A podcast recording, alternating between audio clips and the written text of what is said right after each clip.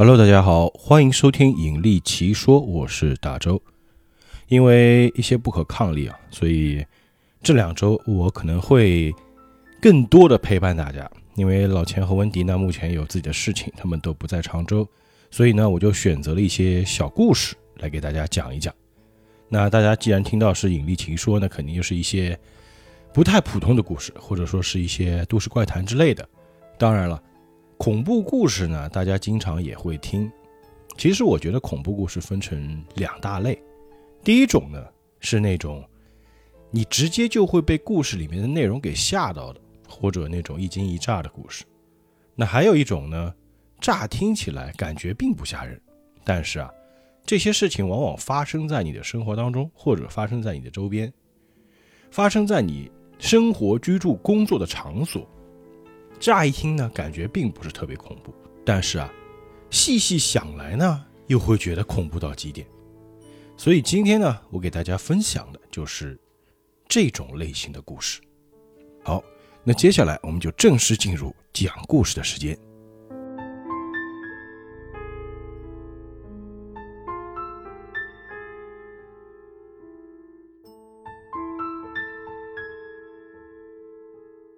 致未来。小歪的学校里有一尊铜像，铜像塑造的是一男一女两位学生，题为“致未来”。两人背靠背，各举起一只手指向远方。然而，两人的指尖并不全在原处，他们的食指都被切掉了。这尊铜像建于战争结束后不久。小外听说，那是由一位著名的校友捐赠给母校的。铜像被安置在校门口的花坛中，原本是男孩指着门外，女孩指着校舍。铜像来到学校后不久，一名学生从校舍，也就是铜像女生指着的三楼窗口掉下来摔死了。小歪也不清楚这件事的详细情况，只听说是一起不幸的事故。自那以后，接连有好几位学生与老师从同一个窗口跌落。那扇窗户有问题啊！大家议论纷纷，也有人说是那个最先出事的学生在作祟。十多年过去了，学校修葺一新。不仅校门的位置变了，前庭的设计也和原来不太一样，铜像则被搬到了别处。没想到铜像才刚刚搬完，立刻就出了事。一位学生不小心摔了一跤，一头撞破了玻璃窗。照理说，这不是什么要人命的大事故，但那位学生的头和脸被玻璃割伤，伤势非常严重。而那扇窗户，又是雕塑中的女生指着的那一扇。最先将铜像和事故联系起来的是学生们，大家都说，铜像指着的窗户被诅咒了。校方自然不会相信这种流言蜚语，但为了稳定学生们的情绪，还是改变了铜像的朝向。于是，女生的手指就指向了操场的上空。这下总不会再出问题了吧？谁知事与愿违，这回轮到男生指着的那扇窗户出事儿了。一个学生从那扇窗跳下来，摔死了。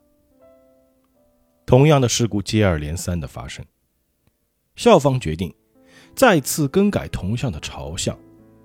问题是，从校舍到校园各项设施的布局看。无论将铜像放在哪儿，背靠背的两人中至少有一个指着校舍。于是，校方便决定把铜像的手指切掉。如此一来，不可思议的事故便戛然而止了。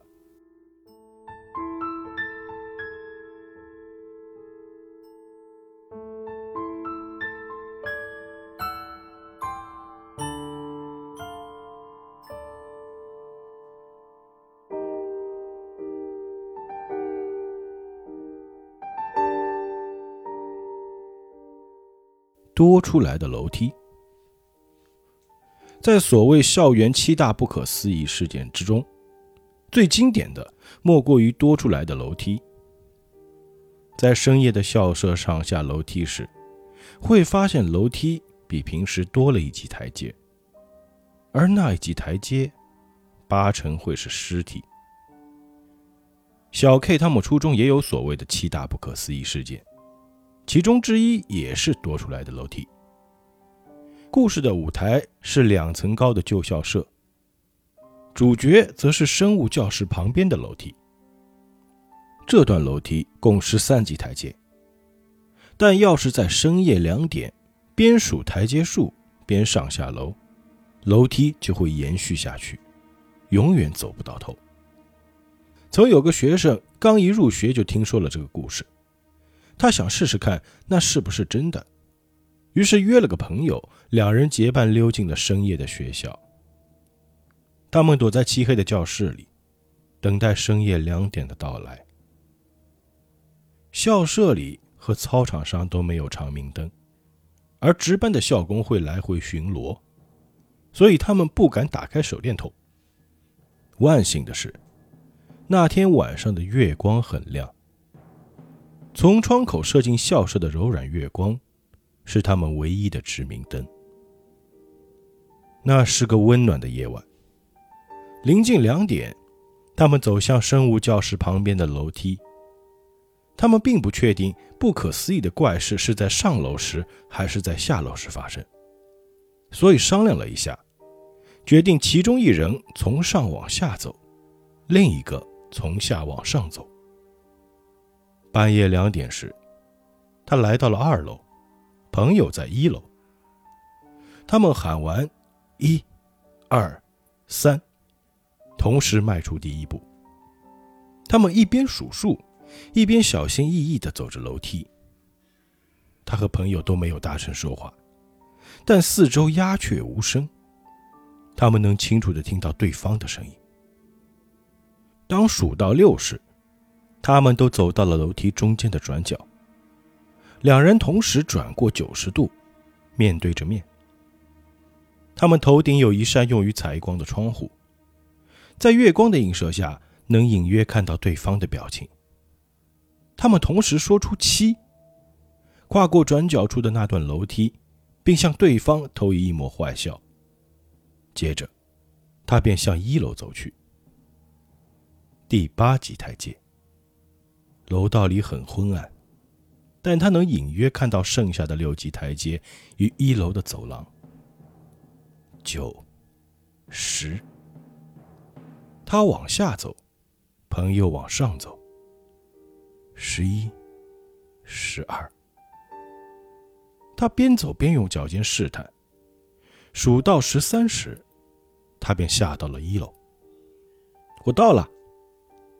不等他开口，他听见头顶传来朋友的声音。十四。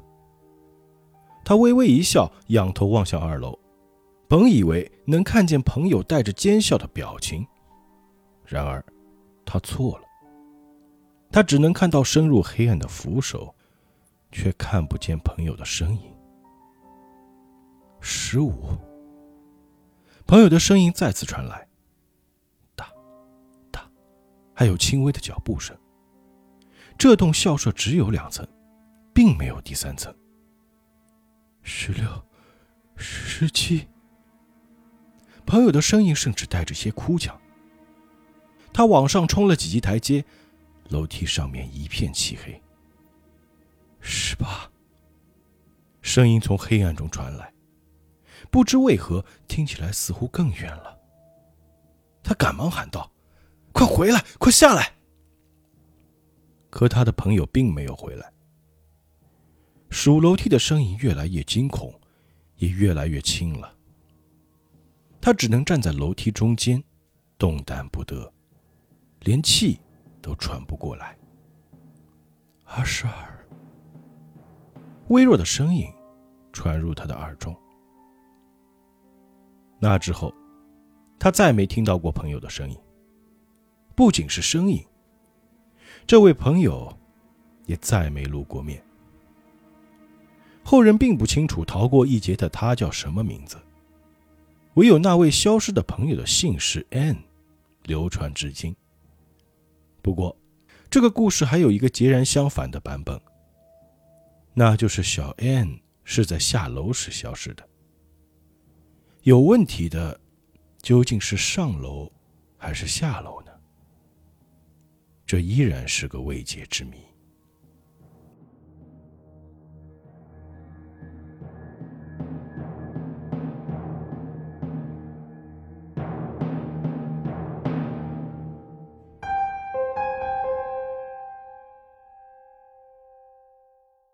提线木偶，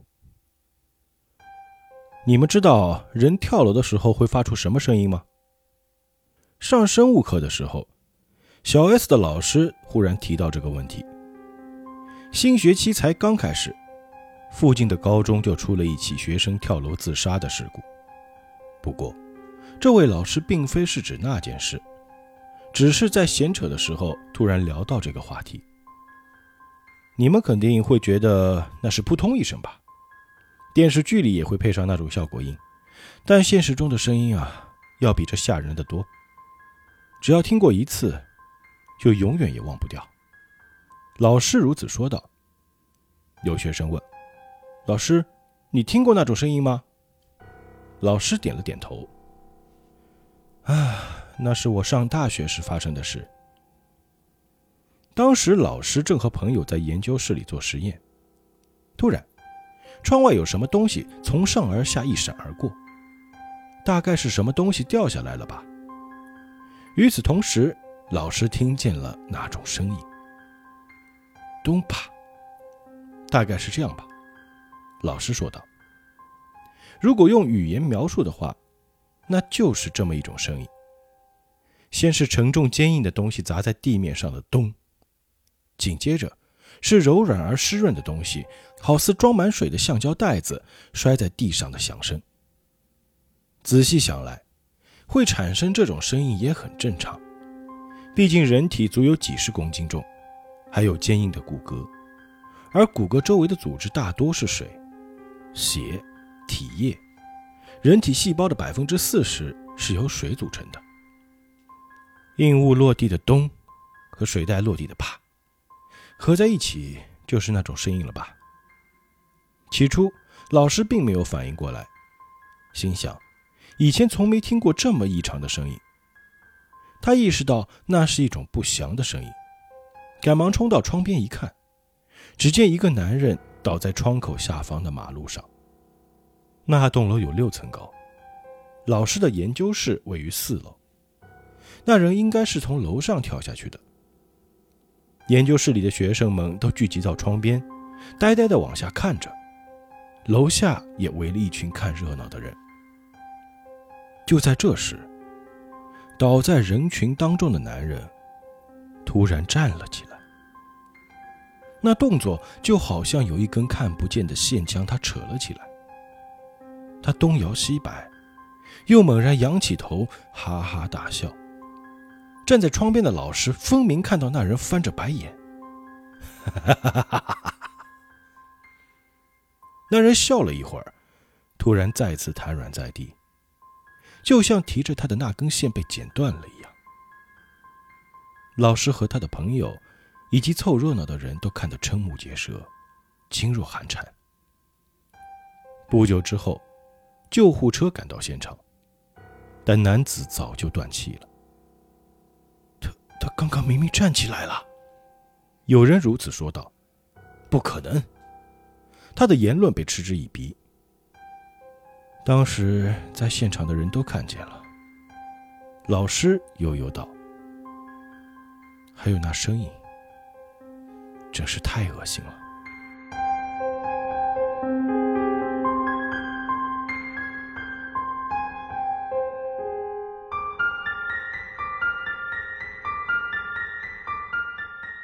一起看。小 S 上高中时，听班主任说起过这么一个故事。老师我呀，以前在另一所学校教书，当时学校里出了桩自杀案，自杀的不是学生，也不是老师，而是位女校工。她在放学后找了间空教室，上吊自杀了。也不知道她有什么难处。发现尸体的老师冲进办公室，把所有人都叫去了那间教室。大家手忙脚乱地将他抱了下来，无奈为时已晚，他已经没气了。但急救一下，也许还能抢救过来。总之，先叫救护车吧。于是有个老师冲出去打电话，剩下的老师们将那位女校工安置在地上。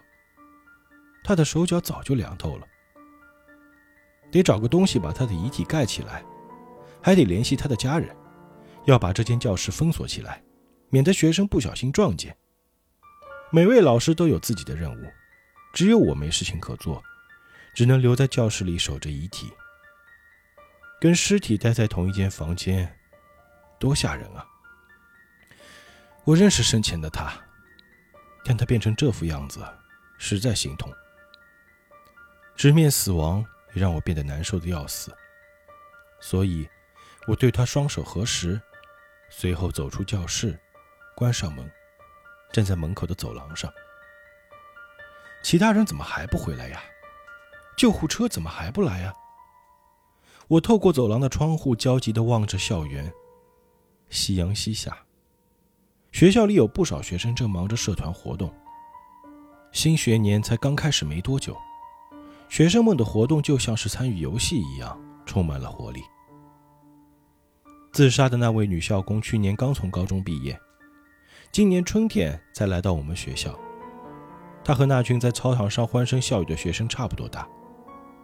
就在我胡思乱想的时候，背后的教室门忽然开了，咔啦咔啦咔啦，我吓了一跳，又不敢回头。我眼前是走廊的窗户，照理说我应该能在窗户里看到自己的倒影，但西下的太阳太刺眼了。导致我什么都看不见。我唯一能看到的是，教室的门的确开着。我生怕在窗户上看到别的东西，赶紧把目光挪到远处的校园，故意不看玻璃。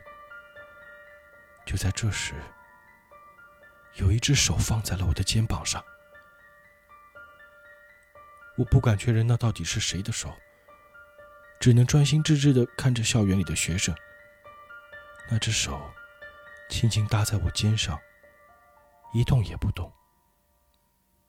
我听不见呼吸的声音，也没有任何动静与气息，只觉得我肩膀上的手好凉啊。那只手的主人跟我一起看着窗外，直到其他老师回到教室才离开。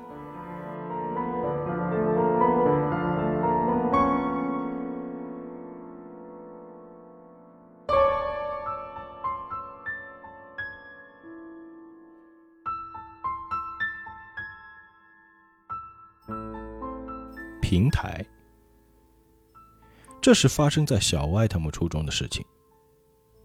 小歪上学那会儿，学校的旧校舍还没有拆除。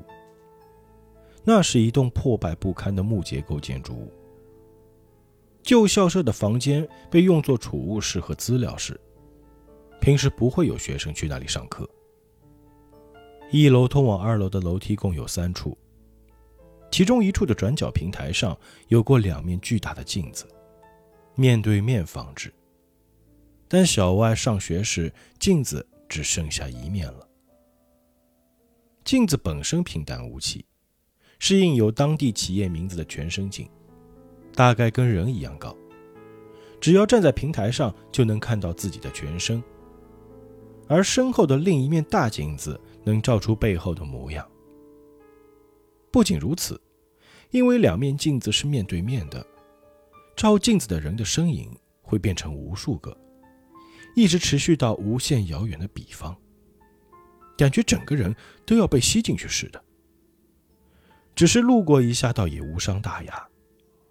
但要是四下无人时，独自站在两面镜子之间，就会感到眩晕、恶心。有人曾在日落后目击到一束白光从一面镜子射向另一面镜子。还有传言，那人看到的是一个半透明的人影。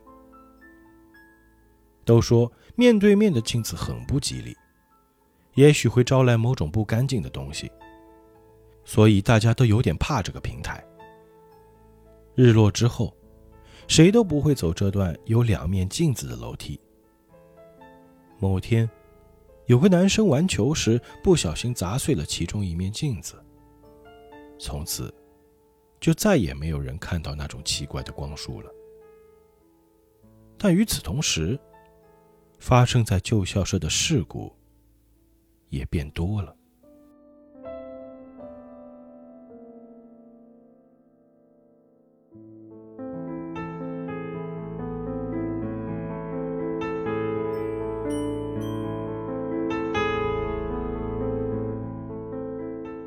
K 二六五，小 S 他们高中有个叫做 K 二六五的怪谈，所谓 K。就是克希尔的 K，K 二六五就是克希尔第二百六十五号，莫扎特的小星星变奏曲，所以这则怪谈也有个别名，叫小星星。很久很久以前，不是二战前就是开战后不久吧，一个男生经常在音乐教室练习这支钢琴曲。入春后的某一天，男生突然失踪了。他的东西还留在音乐教室，钢琴谱也好端端的放在钢琴上，所以大家都猜测他是在学校里遇上了什么意外。几天后，人们在开满杜鹃花的花坛深处找到了他的尸体，他的半个身子埋在了土里。学生们都说他的死状极为凄惨，也不知道他是死后被凶手摧毁了尸体。还是直接死于残忍的暴行。校长是大家心目中的头号嫌疑人，因为校长是这名学生失踪那天唯一留在学校的人。只是警方缺少证据，没法逮捕校长。此案至今悬而未决。打那以后，空无一人的音乐教室会不时传出 K 二六五的乐声。人们心想。那也许是被害者的怨念所致，于是请人来做了法事，无奈毫无作用。怪谈传遍了学校的每一个角落，连镇上的人都知道了。校方将那架钢琴搬去体育馆的储物室，结果不搬还好，搬完竟轮到储物室传出乐声了。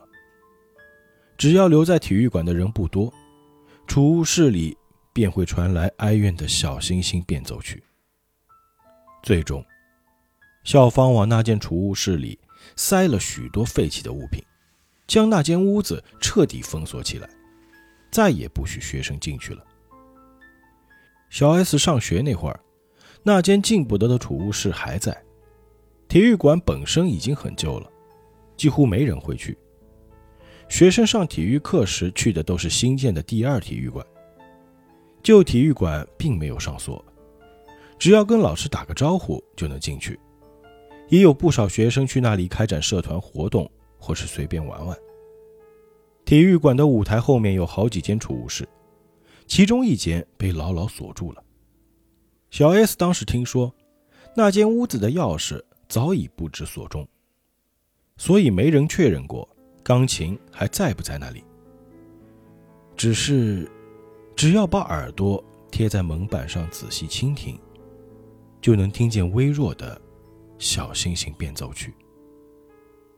尘封在黑暗中的钢琴无人打理，琴弦怕是早已生锈断裂了吧？没人调音，音色也会一年不如一年。没听说过这个怪谈的人，肯定不会察觉到那段旋律来自小星星变奏曲。但声称自己听到过的学生，依然络绎不绝。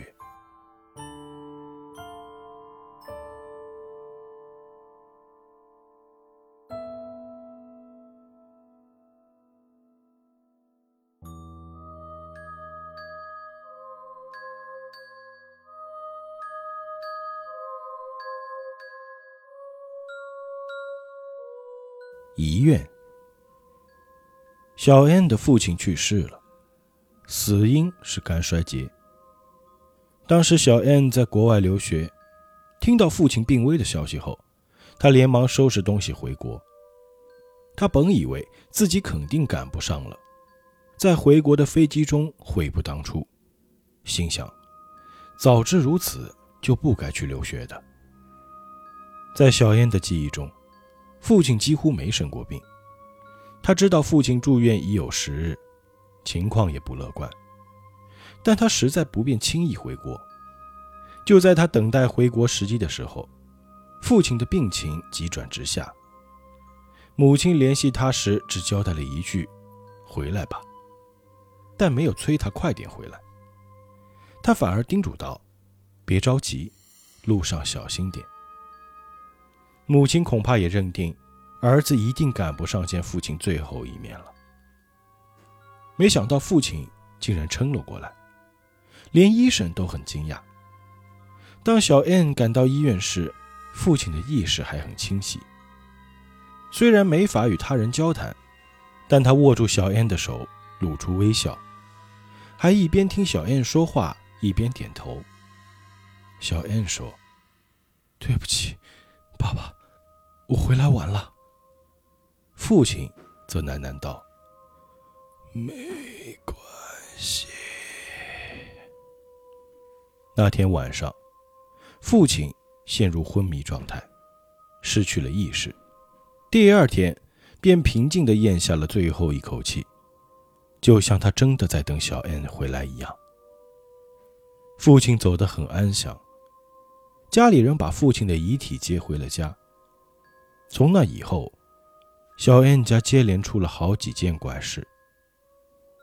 首先是家里的五台时钟都停了，每台钟都停在不同的时间点，并没有指向某个特定的时刻。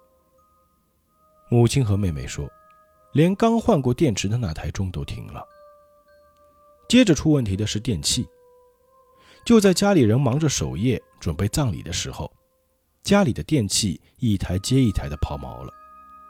虽然那些电器都是老家伙，也该寿终正寝了，可他们出故障的时间实在太凑巧了，连那些来参加葬礼的亲戚都惊得哑口无言。一周后，一只小奶猫凭空出现，毫无预兆地闯进了小燕家。家人回过神来，才发现。他正在屋里摇摇晃晃地走来走去，大概是从敞开式的窗或门钻进来的吧。可小 N 家附近很少有流浪猫，所以小猫咪的到来多少有些唐突。那只小奶猫才一个月大的样子，看上去像是美国短毛猫。带去给兽医看了，才知道是美短和日本猫的串串。小燕的母亲抱着小猫咪笑道。肯定是你爸干的好事。母亲一直想养猫，也跟父亲提过很多次。我喜欢美国短毛。父亲总说有空的时候就去买，可拖着拖着，他就病倒了。他真是说话算话。不过，这只小猫咪是串串，还真符合你爸的糊涂性格。母亲曾抱怨过那些出故障的电器太旧，用起来不太方便。他早就跟父亲提过想换一批新的了。你爸同意我买新的，可东西都没坏，就这么换掉不是很浪费吗？母亲嘴上嚷嚷着想换，却没有拿出实际行动。这下可好，老电器全坏光了。于是。他就用父亲的人寿保险和离职金买了一批新家电。微小但奇妙的事件仍未停止。深夜，家人回到空无一人的家里时，会惊讶地发现屋里亮着一盏灯。可谁都不记得自己出门时开过灯。当家人意志消沉的时候，家里会突然响起巨大的声音，有时是东西掉下来的声音。有时则是东西炸裂时的响声，什么样的声音都有。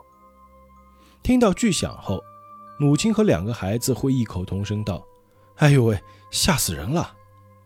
互相看到对方惊讶的表情后，大家都会捧腹大笑。父亲生前的好友前来拜访时，或是小 N 在父亲的牌位前报喜时，灵前的烛光会微微一颤，仿佛跳起一支欣喜的舞蹈。